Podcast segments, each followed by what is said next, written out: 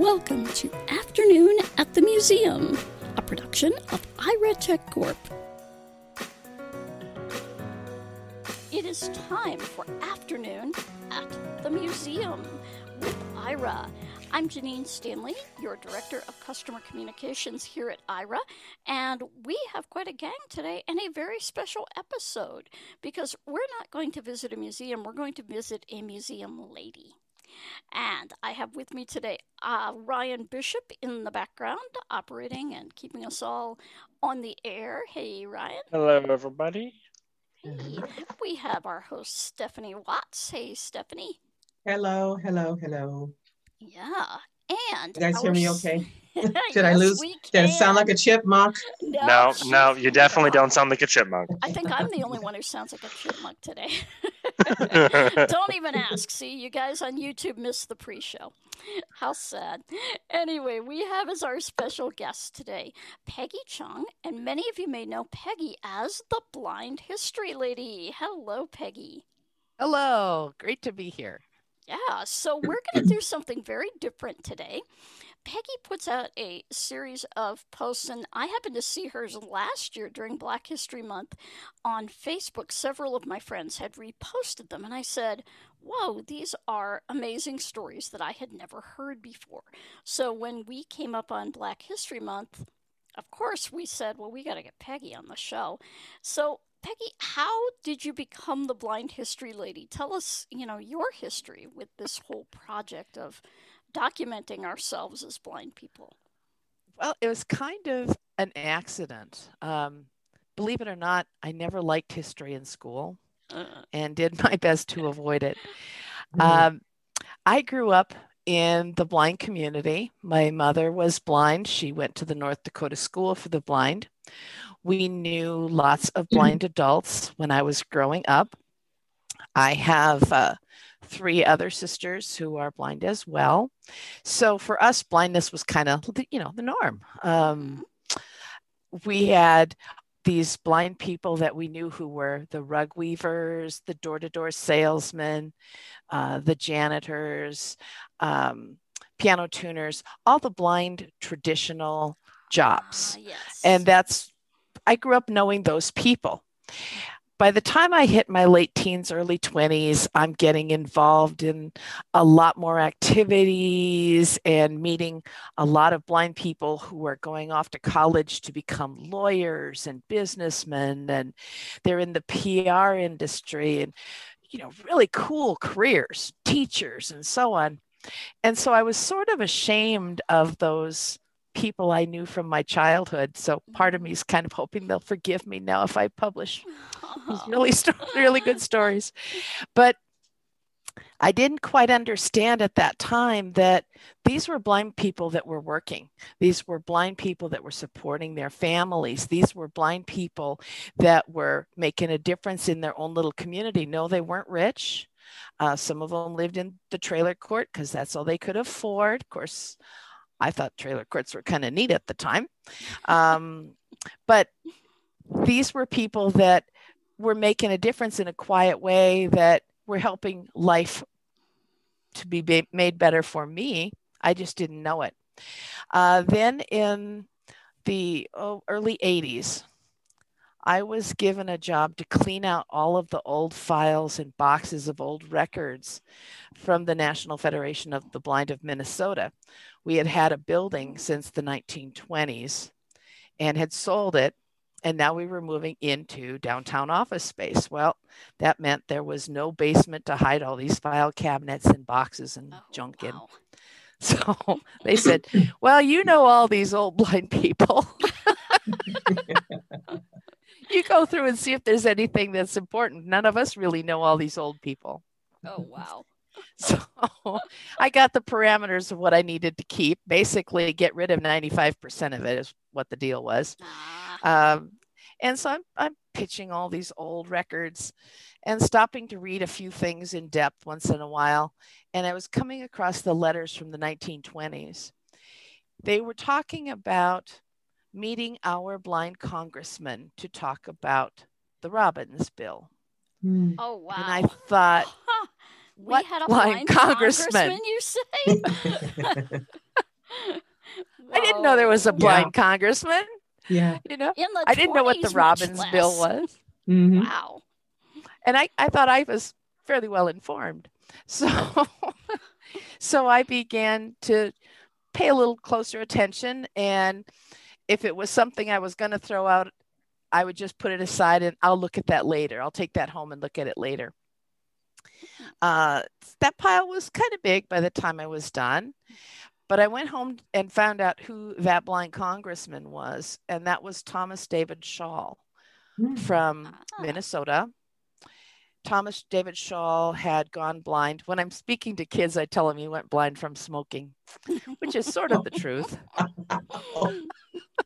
Oh, He went blind because he uh, had tried out this new electric cigarette lighter in the Fargo, North Dakota courthouse. It shorted, threw him across the um, the the wall, hit the wall, and within a few weeks he lost all of his vision. Oh, Oh, wow. my. So he um, he he had been a, a fairly successful lawyer. Um, he'd spent all his money to try and get his vision back, and when he and his wife were, you know, pretty much didn't have anything, a few of his friends tossed him a couple of divorce cases here and there. But he ended up doing a lot of public speaking for some of his friends who were going into politics, and they encouraged him to go into politics as well. So he ran for Congress and he won the seat um, in 1914. So he served from 1915 to 1925 when he was then elected to the US Senate. And he served till 1935 when he was uh, hit by a car and died from his injuries. Oh, my. Oh, my. And if and it's a really cool death story in a sense that Ah. um, is um, if such can be the case for a death story. Yeah. well, yes, uh, I I have a warped sense of humor. So, but You're I have interviewed place. his daughter-in-law and I have Mhm. interviewed his grandson. And the family believes to this day that he was murdered by um, organized crime Oh, and supported by the Democratic Party. He was a Repu- Republican, of course. oh, wow. Mhm. Um, and today, when you look back at it, you think the family does have some pretty good um, Mm. evidence to back up what they were saying. Uh, Mm-hmm. a friend of his who happened to rent his house in Minneapolis while he was in DC was a newspaper reporter. Was doing a uh, major story on organized crime that was due to hit the press uh, in late 1935, early 36. He was run down and killed by a hit and run driver in Minneapolis a couple of weeks before Schall was. Um, Wow. So, and, and there are lots of other things that go into that. Mhm. Anyway, so I started thinking, well, wow, if I didn't know about this blind congressman, what else don't I know? So I started collecting articles and so on. Then, about 2000, I needed something to do to keep me busy during the winter. So I became a genealogist. Oh, And I am, I'm probably not the best, but I'm certainly not the worst. I'm pretty good at what I do. And I started working on my family tree. When I got to a, a stumbling point, I pull out one of these blind people who I happen to have a news article about or a magazine story, or uh, maybe I had a list of students from one of the schools for the blind and I'd start going down it. And I started to find data on some of the people. And now I have file cabinets and boxes of data because I want everybody to know just because it's on the internet today doesn't mean it's going to be there tomorrow. Mhm. Um, and a lot of our story is not on the internet. Uh, there's a lot of wonderful stories about blind people that we do have out there in the public uh, eye, blind people who have written their own stories.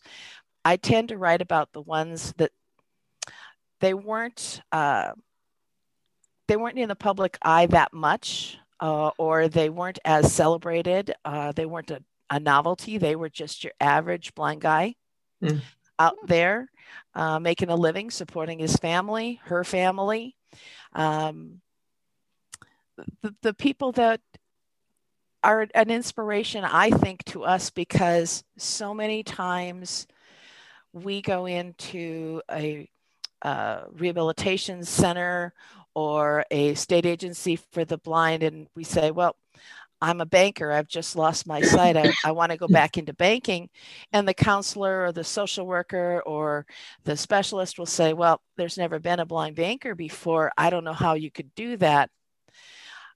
And what I hope that will come out of a lot of what I, I put out there is that eventually it will be mandatory that if you're going into counseling or social work or rehabilitation, that you actually take history classes about what actual people did, not just study the diseases, not just study the numbers, um, how many people learn to read Braille at what particular age, or how many people use a cane versus a dog.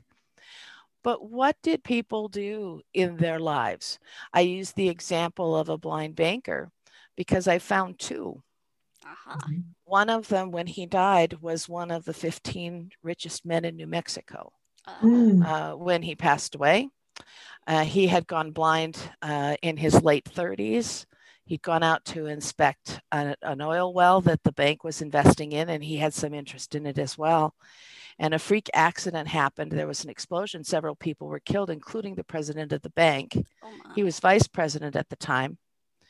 Uh, he lost his vision because of that explosion. Mm. Uh, because this was the depression, um, he had a brand new family. Mm. He just couldn't. He just couldn't stop. He just couldn't stop supporting his family. He had a lot of money at the time. He could have, but he was also part of the society that did the charity events for the poor blind. Ah, yes. He Mm. knew how sighted people felt about the poor blind. He'd been part of that. He didn't want to be the poor blind. Mhm. And the bank said, Well, can you just stay on till we can transition? Um, we've lost the president. We don't want to lose you. You've been a part of the bank for a long time. So, can you stay on so we don't have a big run on the bank? Mhm. And he did. And then he was promoted to president and he stayed president for 25 years. Wow. So that's kind of how I got into it. Um, curiosity, and then through my genealogy work, Mhm. I began to Ah. And see, look these at a lot of different people. Yeah, and these days we don't even think twice about. Oh, you want to go into banking? Okay, great. Now Well, what- what well, now- software. Well, I wouldn't go that far. I- well, I would say- maybe not quite that. Uh, might maybe not quite that liberal, but I think the community now doesn't even blink an eye. You know, the blind community at oh, someone wants to go into banking. Fine. You know, Well, we don't blink an eye. know. Yeah. We don't blink an eye, but people still blink an eye. I worked with a gentleman who um, is currently, I'm going to give Joe Xavier a plug. He's currently the director of the California State Department of Rehabilitation here in Sacramento. And I've known Joe for years. He was an auditor. And in every sense of the word, he was an auditor well before he became director. But um, when he went out for audits, he he of course had a driver, but that was about all that person did was drive the vehicle. Um, very competent, capable person, and so we know it can be done. Um, he's also um, a Latin Latinx, and so we've got people all across the spectrum, people of color, women, blind individuals who have achieved great things, and I believe society doesn't because they don't know our story. They don't. And so I'm really glad you're here with us today, Peggy. Um, and hopefully you can share, um, because it's also Black History Month, some of the uh, accomplishments of people uh, who are African Americans of, um, uh, you know, across the spectrum of, um, uh, of ethnicity. Some are, I say I'm a Black American of African descent, others have a different title they prefer, but all to say that we know that there's been accomplishments. We just don't know what they are. And now you've piqued my curiosity. So Yeah, wait till you hear Tell some us. of these stories. Tell I, they're Well- just amazing. Well, this I use I take February and put in my monthly emails. And if anyone is interested in getting on my monthly emails, just shoot me an email at theblindhistorylady at gmail.com and I'll put you on my list. That's all one word, the blind history lady at gmail.com. Awesome. Somebody jokingly called me that one time. And when I decided, well, when I was basically told either do something with all this stuff that's cluttering up the den or get rid of it, had to come up with a name for myself for my project. So the ultimatum hit. yeah. I okay, can't this is think getting of a up. better one actually. So this month, my um, my story was about a blind lady named Mary uh, Fitzhugh, and she started the Fitzhugh Valentine Music School in Indianapolis. Now, the Mary was born undetermined. Can't quite really find her in census data. Um, I don't think it's any big secret that tracking uh, Black Americans, well, even before 1920, was not that easy. It got better Mhm. after the Civil War, but still not that great. Um, so it's it's hard to know uh, exactly when she was born, and she changed her age a lot. So it's kind of hard to know too because she liked to stay young. I noticed that she'd only age about six years from one census to the next. You know. I like that. I'm gonna see if I can try that actually. Uh, so she went to the Missouri School for the Blind. Now, the Missouri School for the Blind did not take a lot of people of color, uh, did take a few. And what I can glean from that is that, especially during the late 1800s, they were usually people of color who were lighter, Mhm, mhm. um, lighter Your fair skinned. skin. Yeah. mhm. Mhm. So she went to the school for the blind. She did not graduate. She's not listed in the graduating classes. Now, she did go there when she was 17. She began when she was 17.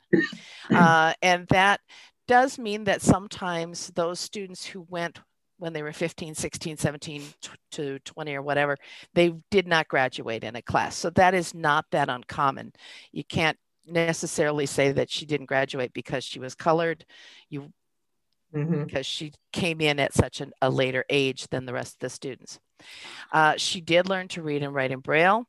Uh, the Missouri school was one of the first schools to adopt, the state schools to adopt Braille. They had their own printing press and so on in Braille. So she learned to read and write in Braille. Uh, she learned to read and write music in Braille. Uh, when she finished, uh, she left the school and started to tour the country with uh, a promoter who was also a Black woman, well connected. Uh, came to Denver. I live in Denver now, so anytime I can find a Denver connection, that's really cool. Um, she did that for about uh, eight years and then ended up in Indiana. Evidently, she did not really care much for touring. She traveled all over the country in Canada. She went to every state in the Union. Uh, got really nice reviews. She was always called the the colored girl, or the the colored girl sang very well, or Mm. the uh. Negro girl sang very well. Never the lady, never Miss Oh. Mhm. Fitzhugh. Um, that is a. It's so striking when I'm looking for people of color to find how they're thought of, how they're spoken of. The fact that most of them don't even have their names in the news article unless they went to jail or something. Oh. That was, Very sad. Um, Very telling. you know, I Mhm. mean, even if they're, uh, the account of them in the newspaper is of their death, it will be the old black man who sold pencils passed away, Mm. not the Mm. name. Mhm. Uh, so it's kind of it's hard to find a lot of information. But Mary went to Indiana. And in Indianapolis, there was a black thriving community there. She began her school in an office building that also had apartments and such in it. It grew. Finally, she had to build her own building for her school. Several of classical black singers came out of the Fitzhugh Valentine School. Uh, she had married a na- man by the name of John Valentine. That's how the Valentine gets in there. Okay. Um, so I thought that was kind of appropriate too for February Valentine. Mhm. Yeah. Mhm, mhm. like it. Um, but she had the support of the community. When her school was still small, she grew her staff, who were all sighted. But the first year, I mean, she was the staff. She was the teacher, she was the administrator, she was the program director, she was Mhm. the person who saw to it that all of the um, activities were out in the community, that she got her people out in the community. Mhm. Uh, she did all of her own accounting. Ooh. Um, so it wasn't until you know she could hire people to do that that she turned it over and went into. She still taught most of the time at the school um, every every uh, semester, but not as much because she did a lot more promoting. Mhm. Uh, and then the last last several years, it looked like she had more of the nine to five type hours, you know, instead of working all the time Mhm, but mhm. she had the support of the community when they would have their concerts their um, end of the year concerts their graduations their christmas concerts and so on. Uh, they were held at a lot of the churches around the community who had uh, larger meeting space. And that was often given to her especially the first few years uh, free of charge by the churches uh, because of course they had some of their members at the school and so on. But one of the things I found about her too that I thought was really neat, I didn't put this into the uh, February um, email about her, partly because I have to try and keep them short so people pay attention, you know. but there was a um, mother and child who lived also in her building for a little while. The child was blind, and it um, is noted that um, Mary and the Jones family uh, got together. So Mary was the mentor for some of the blind children that ended up later at the Indiana Institute, Indiana School for the Blind. Oh, wow. So she served as a role model for other blind children as well, not just not just the black folks in the community Mhm. who were going Mhm. on uh, into the music world. Uh, she had connections because she had traveled, so she was, you know, she was somebody that you really wanted to learn from. Mhm. Oh, Uh, and her school school grew. And so there there's material in the Indiana archives uh, on the Fitzhugh Valentine School. So if Oh. people want to go and look up uh, some more information about her. Sadly, as what's happened to a lot of the thriving Black communities from the 1800s through the early 1920s and 30s, is that Mhm. there's a big freeway that runs right through the middle of it now. So. Yep.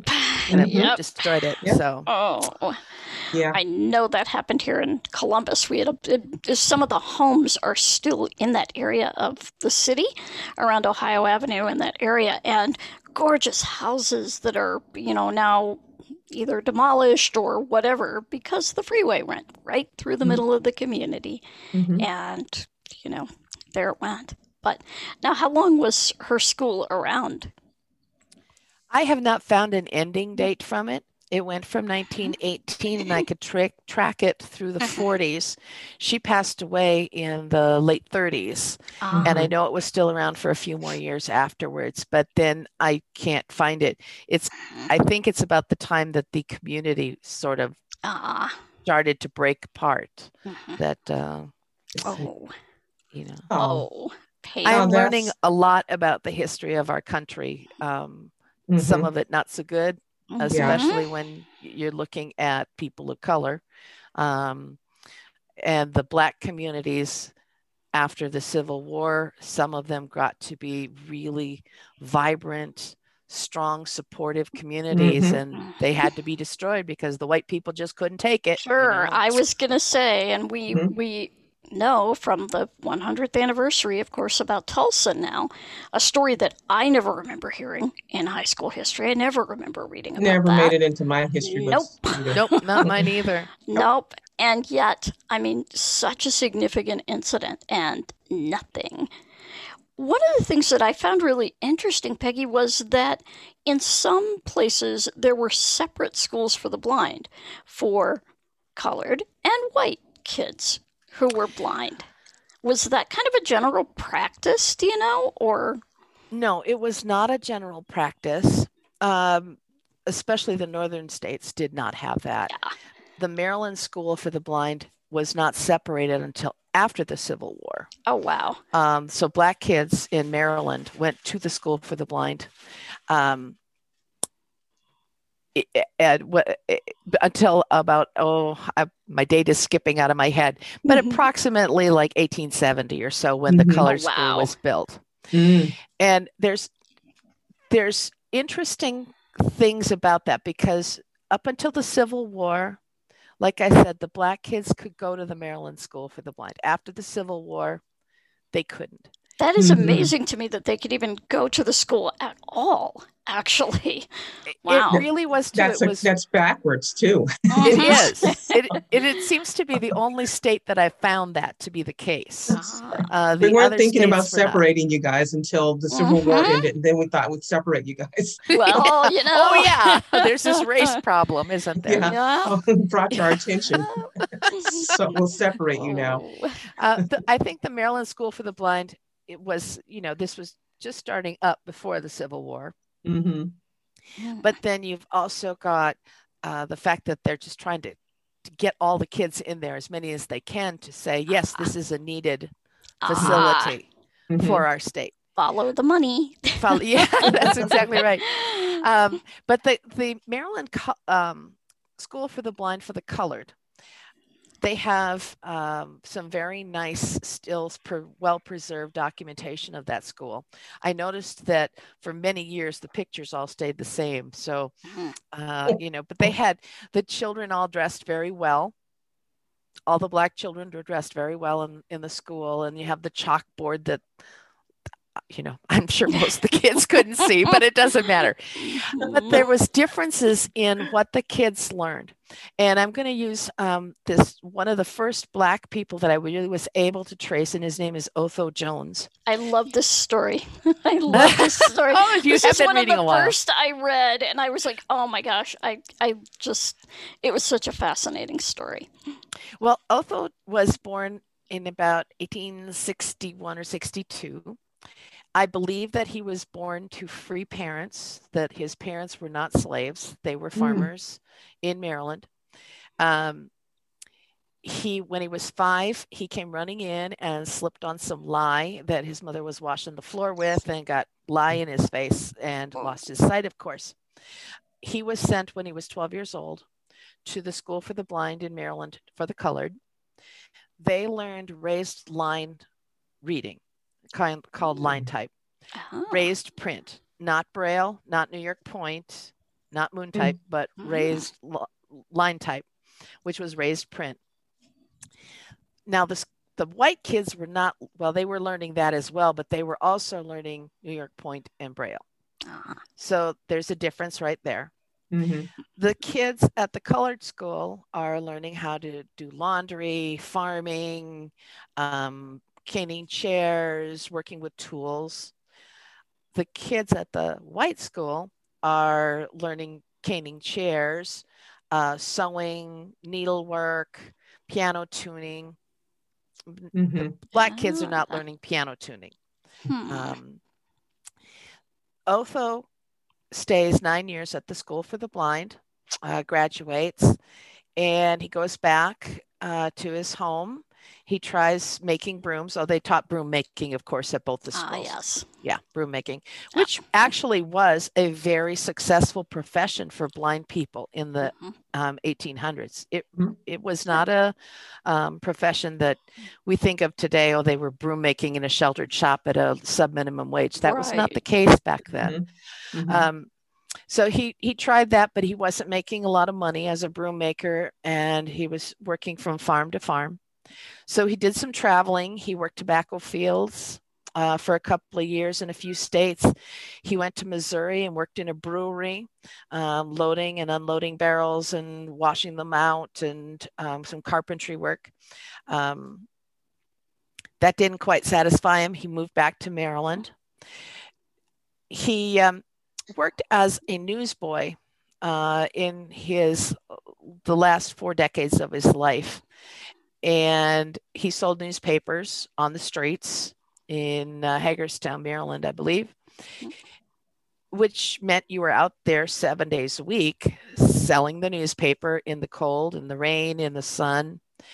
Uh, he did okay financially, not really well. Um, at times, he was on the poor uh, rolls for the for the county.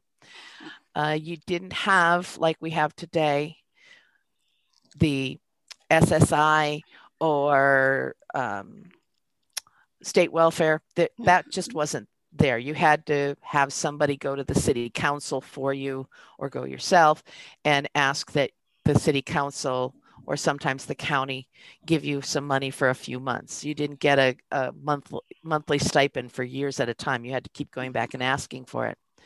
Um, as he got into his 70s, although they did put him on the um, the poor rolls, uh, after his benefactor left the town, though, they put him onto the old age pension, and that meant that he got a lot less money because he was now well into his 70s. But the neat thing about Otho is that Otho had uh, his raised line Bible that he had purchased himself, had it at his home.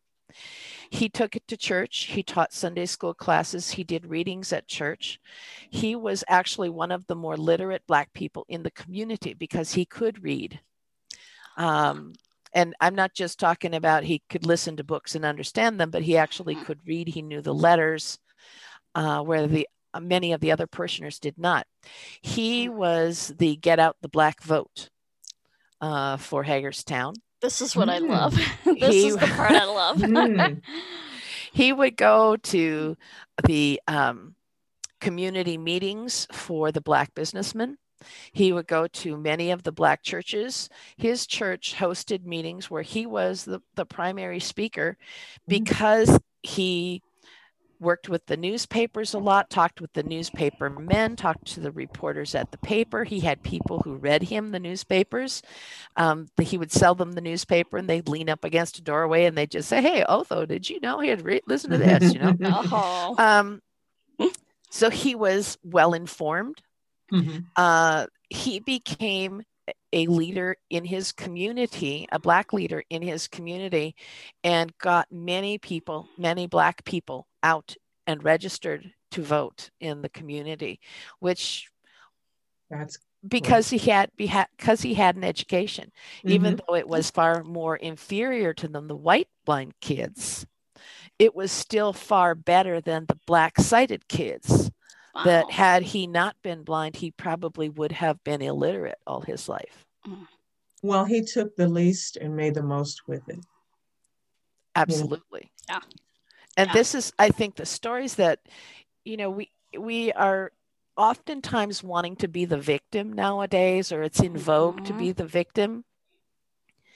Uh, and I, I certainly don't want to take away from the problems that people do have and the, the trials and tribulations that too many people are still facing. Mm-hmm. But a lot of the people that I research are people who had a lot to overcome. Mm-hmm. And still, they just, eh, you know what? Uh, I'm just going to make the best of life. I'm I'm going to mm-hmm. keep on going. Um, there's a another black gentleman. He's a deaf blind guy, or he was deaf blind. Mm. He's passed away. I only talk about dead people, by the way. that's, that's one of the big themes of history. Yes, there's, it doesn't qualify as history unless you're dead, right? I had somebody ask me if I had read an article about them, and I said, "Well, you have to die first. and they said, "Well, maybe not." Oh, okay. Okay. um, but this is his name is John Carver Washington. He's from Durham, North Carolina, and he is was a deaf-blind man.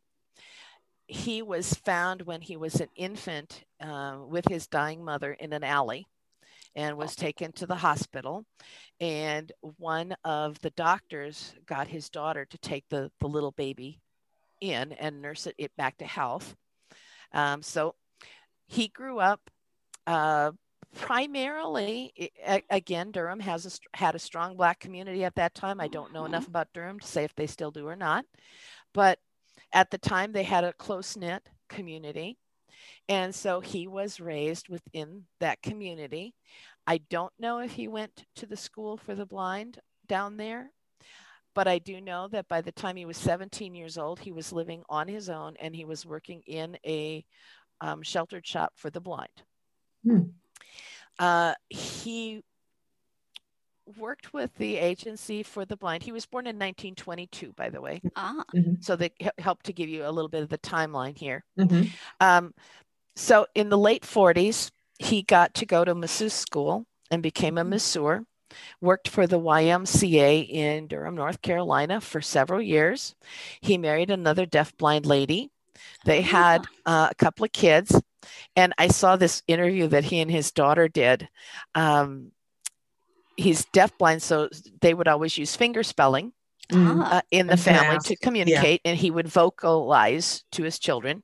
Mhm. Um, but they were talking about when they were teens and the girls thought they could sneak out of the house.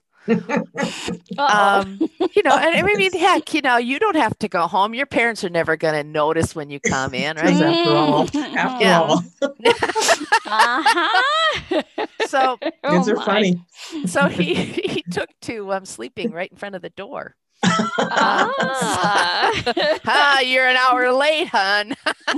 Didn't think And I would daugh- notice, huh? yeah, Oh, blind, wow. you know, okay, I've got deaf-blind parents. Of course, I can get by with everything. And the daughter said, "Yeah, we Mhm. sh- we got by with a few things, but um, you know, they had ways like of all knowing. kids. Yeah, yeah. Oh. You just got to test the limit." But another thing that um, was he it was always important for him to read. It was always important for him to know what was going on. So he learned to read and write in braille. Mhm. but I did not know this, and as and I started asking some of my black friends um, as soon as I found this out, um, and I said, "Did you know about this magazine for Black blind Americans?" And they said, "No, I had no idea." So in the fifties, because he would go to the libraries or he would get people to read for him, um, the family that took him in and raised him were fairly wealthy. He, the dad was a doctor and all that good stuff. Mhm. And they put up money to start this Braille magazine that, to the best of my understanding, is still actually being circulated today. It has about 600 subscribers to this Braille magazine that's published twice a year that has articles relating to um, Black history, uh, Black culture, um, that sort of thing that would Oh, be important wow. for blind Black people to, to know Oh about. wow! What Do is the have- name yeah. of this magazine? Yeah. Uh, let's see. I think I got it somewhere here. Aha! Uh, let's see. Because But it's, wow, uh, there's another one we've never Yeah. ever heard of. I don't know about No. you, Stephanie, but No. I've never heard. Never Of that. heard of that. it was and called. there's- It was called the Negro Braille Magazine, Oh wow! Huh? and That was a Durham. name hiding. That that name was hiding in plain sight. Yes. Definitely. I was looking for some deep, like philosophical tie to the motherland kind of name. Uh-huh. No. Uh, sorry, no, uh, it comes a little simpler than that. I am impressed that it's still around, though. That is that Yes. is pretty impressive. Wow. yeah, I believe that uh, there's he hasn't had a lot to do with it over the last Mhm. you know s- several decades but according to what i have been able to find out which isn't much is that it's supposedly still in existence and uh, i know that the durham public library has information on that Oh wow. So Uh, if so- anybody in our Yeah. audience is from Durham or knows about this magazine, let us know. Let us know if it's me still out data. I there. need more yes. data. And again, it's, Yeah. it's the Negro Braille magazine. Is that The- correct? well you got to understand it started in the 50s so of Right, course it right, wouldn't right. say black it, or right? yeah and it wouldn't say colored it would say the negro Mhm. Mhm. Yeah, that no, is I'm- one of I the just wanna- things Remember the name? Yeah, that's uh, when I go looking in history, I, I've taken a lot of classes on how to search for your family history uh, in genealogy, and that has turned out to be the best way for me to gather the data. Um, unfortunately, because blind people were not encouraged to have children that much, Mhm. they don't have the direct descendants who are keeping their parents' history alive or their grandparents' Ah. history alive. Um, Mhm. so so that is it, it makes it harder to trace and then when you add in minority status mm-hmm. you add the illiteracy rate that's higher the not keeping um, letters or information mm-hmm. about those people because the community was primarily white mm-hmm. and so on you have to sort of learn how to uh, fiddle around with the words and not be politically correct when I do my research. Mm-hmm. If you're looking in the North and you're wanting to find out information, you put in the word Negro. Mm-hmm. Down in the South, yeah, you can put in Negro, but sometimes you have to put the other N word in there. Oh, oh, yeah. You know, it, uh, you have to understand the history, the time that people mm-hmm. were living in, um, what was going on at that time. Um, mm-hmm. I have found interesting data about a Black man who uh, worked in Mississippi as the porter, the primary person for the railroad station there. Can't find his name, but there's articles about him. Oh, hmm. wow. About Just how hard he works. Porter. He's mm-hmm. he's he's taking all of the um, baggage, all of the mm-hmm boxes, the crates, the cargo off of the railroad cars, storing it, making sure it gets to the right people when they come for it at the station. And he's totally blind. Um, some say he used a cane, some didn't. Um, wow. But um, talks about how hard he works, but he doesn't have a name. Wow.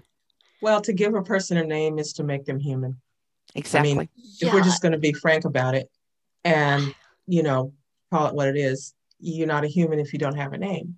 Mm-hmm. And and I Peggy, I want to just say that I appreciate your candor about it because there may be people in our audience today who want to do their own genealogy and research and um, what you're saying um, will help people to get past the um, well how do i go when the leaves stop you know i have a family member that's has dabbled in doing our family genealogy and where, where we're talking a couple of years ago, um, uh, and about the, the whole researching your genealogy, our history, and all of that.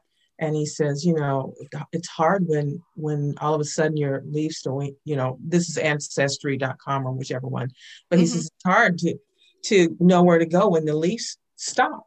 And in researching our family, we had, he was reading to me and he says this is this is where it stops for you know, this particular branch of the family.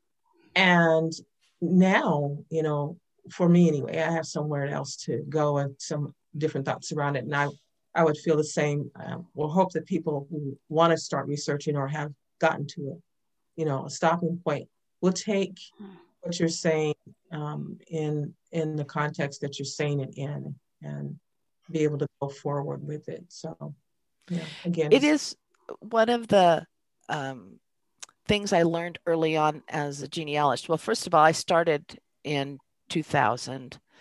Ancestry.com was just getting started. Mm-hmm. Yeah. There were no family trees on there. Mm-hmm. mm-hmm. Much less accessible records. oh, they, oh, they have done a fairly good job of mm-hmm. making as much as they possibly can be mm-hmm. accessible. Yes, anything that is handwritten if they don't have someone to transcribe it, it's not going to be accessible. Uh, I have spent a lot of money. I, I don't even want to calculate how much money it is just working on my family tree, where I had to write to uh, county clerks, city halls, public ah, libraries. Um, because I was active in the genealogy societies, I made contacts with other genealogy societies. Hi, can you run down to the such and so courthouse and see what you can find? Do you have time to go to the library and see if you could run through the newspapers from this time period to this time period and see if you can find an obituary mm-hmm. for? Mm-hmm. Um, but that is how I have approached looking for these blind people. And if you're looking for persons of color, it's even more important because Black people, as you all well know, were three fifths of a person. Yeah. Um, before the Civil War, they didn't have a name. On the census documents, they were Negro male 21, mm-hmm. Negro female, mulatto 15, you know, mm-hmm. no name, mm-hmm. just an age, no birth date. Mm-hmm. Uh, if you can find where they lived and look at the surnames that came out of your ancestry's ancestral tree when uh, just after the Civil War, you can probably find the plantation they were on or who their master was.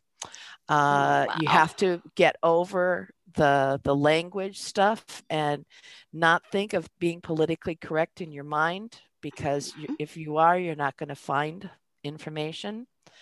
Um, sad but true. Yeah. Sad. It is sad yeah. to think that way, but yep.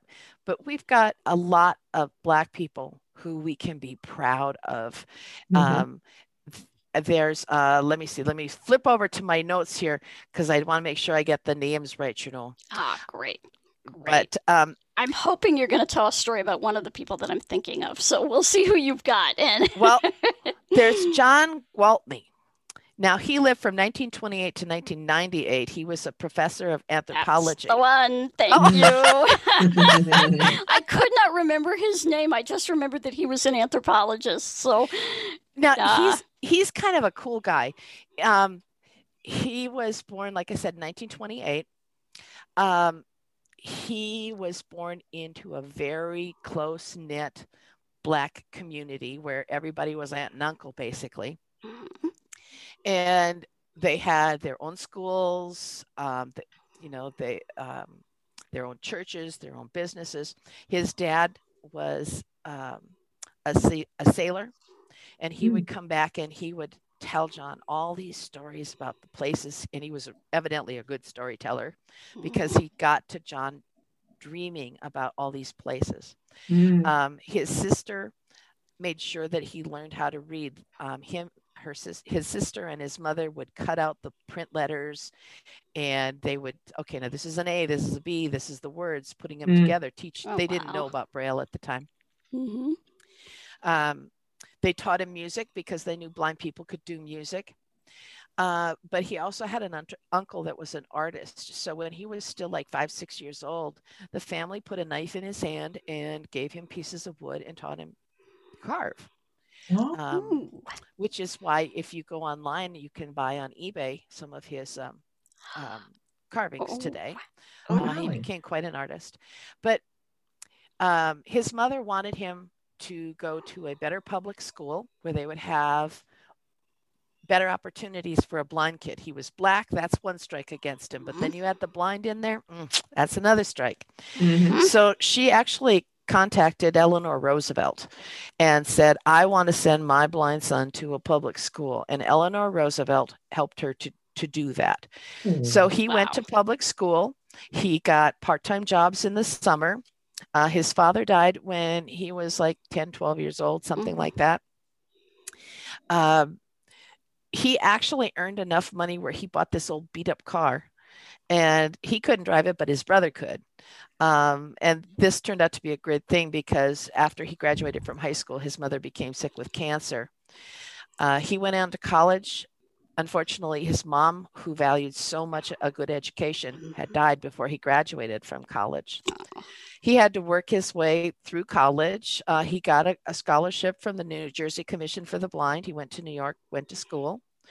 Uh, in the 60s, uh, early 60s, he wanted to study this uh, tribe of Mayans. And they had like one out of 20 blind, one out of 20 uh, people in the tribe were blind. And so, how did that society incorporate all these blind people mm-hmm. into their community. Mm. So he wanted to study that. So he went down there. He had different canes made for him because there's no mm. roads. Mm-hmm. Um, there's you know nothing like that. So he had these metal canes made for him. Um, at first, he had some trouble with some of the tribal leaders because he traveled around by himself. His wife went with him as his research assistant but you know he walked around you know in the community up and down the hills and going from place to place by himself and in the community the little children they would they would be, get the honor of escorting the blind person oh. Um, so hmm. you know it was it was kind of a whole different view of blindness. Mhm. Um, so they called him a witch doctor. oh my! Wow. but he he won everybody over and became part of the community and studied how they treated their blind people, how those blind Mm. people interacted in their community, were an active part of the community, um, and how the blind people were sort of um, not the most revered of elders, but still had a higher rating than the blind people in our own society, where Mm. you would want to be the guide for the blind people. They were expected to go places, they were expected to do things, expected to still contribute to the tribe. Oh. Mhm. So it was an honor if you were to be the guide. Where here in the United States, um, if you were a kid who dropped out of school and you had nothing else, you might get a job leading a blind guy around, Oh, you know, wow. 1880s or Mhm. 1890s. Um, so it was a whole different philosophy, and he's written a lot of that. And you can go and online and order some of his books. Uh, he's written some books about uh, the studies that he did about Black Americans. Um, that uh, he's got a lot of work out there, and there's Mhm. a lot of information about him. So, although I've written a little bit about him, he's not going to be somebody I'm going to study in depth because others have done that. I I'm going to Right. go after the the Otho Jones. Sure. the- Right. how do we spell his last name? Yeah. Uh, let's see. Um, G W A L T N E Y. Okay, Oh, I wouldn't have thought that. God. And- And that- Peggy, let me let me ask you, um, the blind history lady at gmail.com. Once we sign up for your newsletter, how often does it come and can people obtain uh, obtain archived copies of, of Mhm. things? Well, you know, I put it out once a month, uh, and I've been doing that for about four years. I have my archives of it. That's true. It is not in a blog. I have not done Okay. that yet. Mhm. you know, I I had no idea where this was going to go when I started this five years ago. Mhm. Um, but I am very willing to share my stories with people and talk about it. Uh, I do a lot of public speaking. Mhm. Right now, I do a lot because I can stay home. Oh yeah. Sit here at my computer and go, Just get on the Hi. Zoom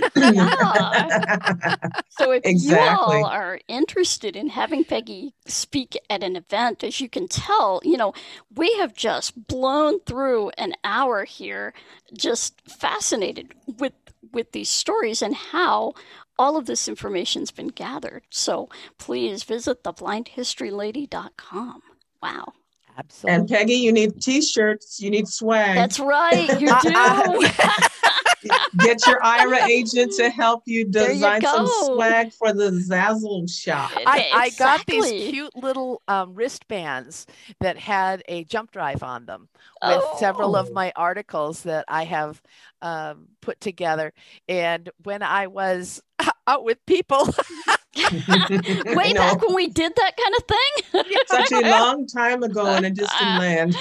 oh. yeah, and I'm hopefully I'm going to have a book coming out in print fairly soon.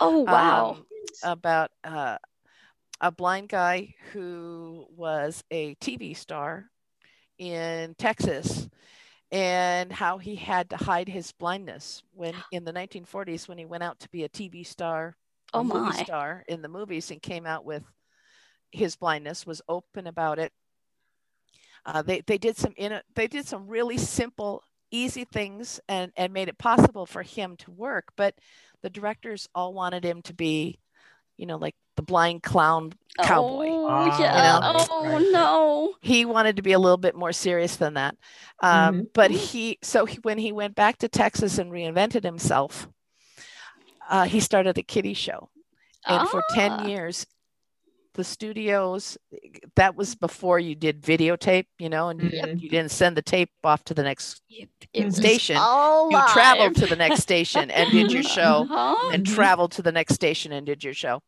uh, and Mm. for 10 years he hid his blindness wow. and people did not Huh. the management oh the, yeah uh, there were a few people that knew but he hid it from the management because he was afraid he would be canceled. Mhm. Wow. Wow.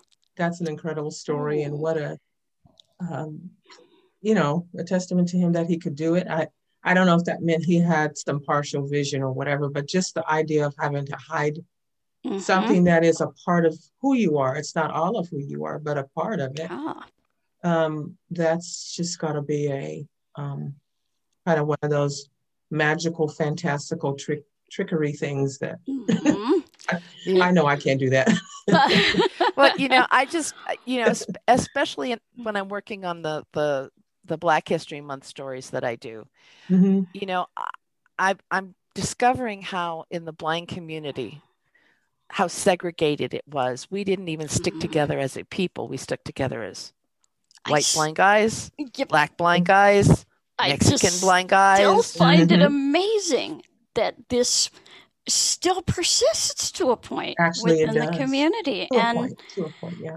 yeah, it, it just, I don't know. I mean, it Well, we're, brings we're a up cross so section of the society, so why should blind Sure, guys be well, any different Mhm. That's or true. bad Mhm. than society? Um. That's true. you know That's too many times point. we're portrayed as that you know saintly religious person Oh, because right. we're blind right. And we have Mhm. no prejudices, nothing like we're so that. and innocent sadly, yeah. We- we have no no no no hidden things in our closets no anything Mhm. we've just got it all together and angels sing and harps are playing as we Oh, well, yeah i've been know. accused of i've been accused of being sort of a um pollyanna so every once in a while i'll come out with the blind guy who is the crook who takes the Oh. kids hostage and is shot by his Oh. SWAT team because he was about to you know put a knife to a kid's throat Whoa. you know we are just like everybody Yes. else Yep, in all true. the good and bad ways. Well, we're going to have to have you back to tell that story.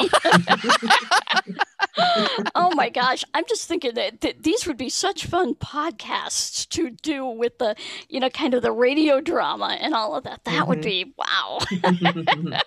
now I've got another job for you. There you go. hey just bring me the money you give the stories, we do, you know. hey, no that problem. Good But I, I just think so many of these stories are great. We want to thank you for being with us today on Afternoon at the Museum, a living museum here.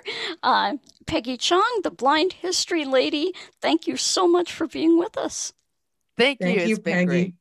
it's just been delightful having you and thank you janine and ryan i don't know if we lost ryan somewhere along Oh, the way Ry- Ryan's he went off. off into another exit he is off working, working, working.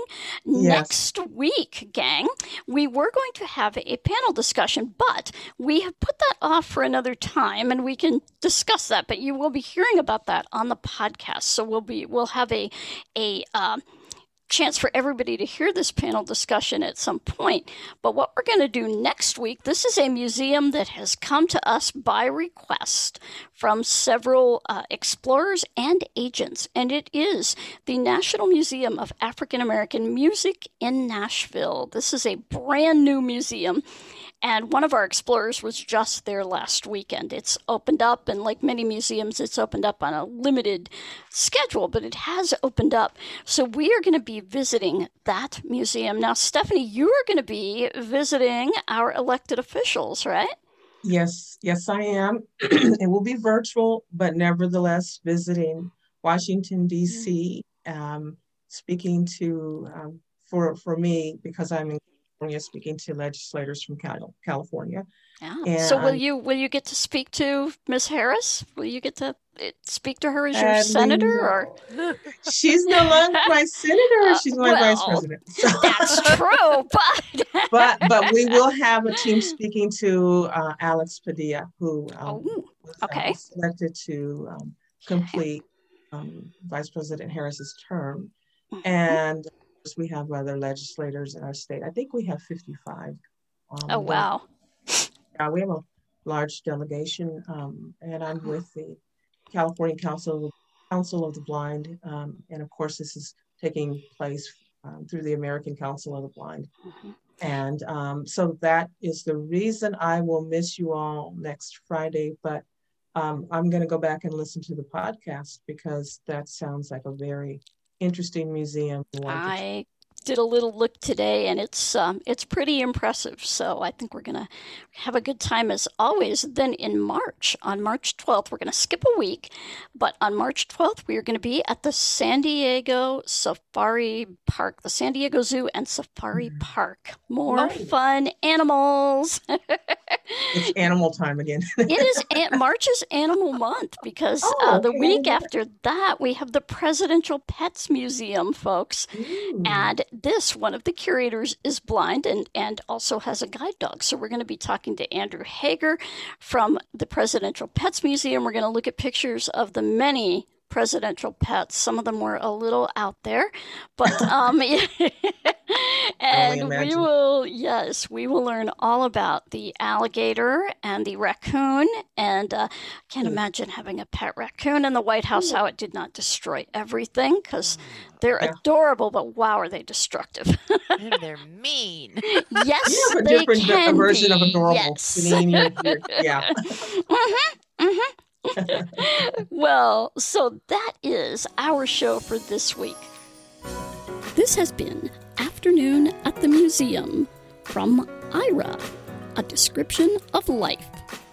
For more information about Aira, visit www.aira.io.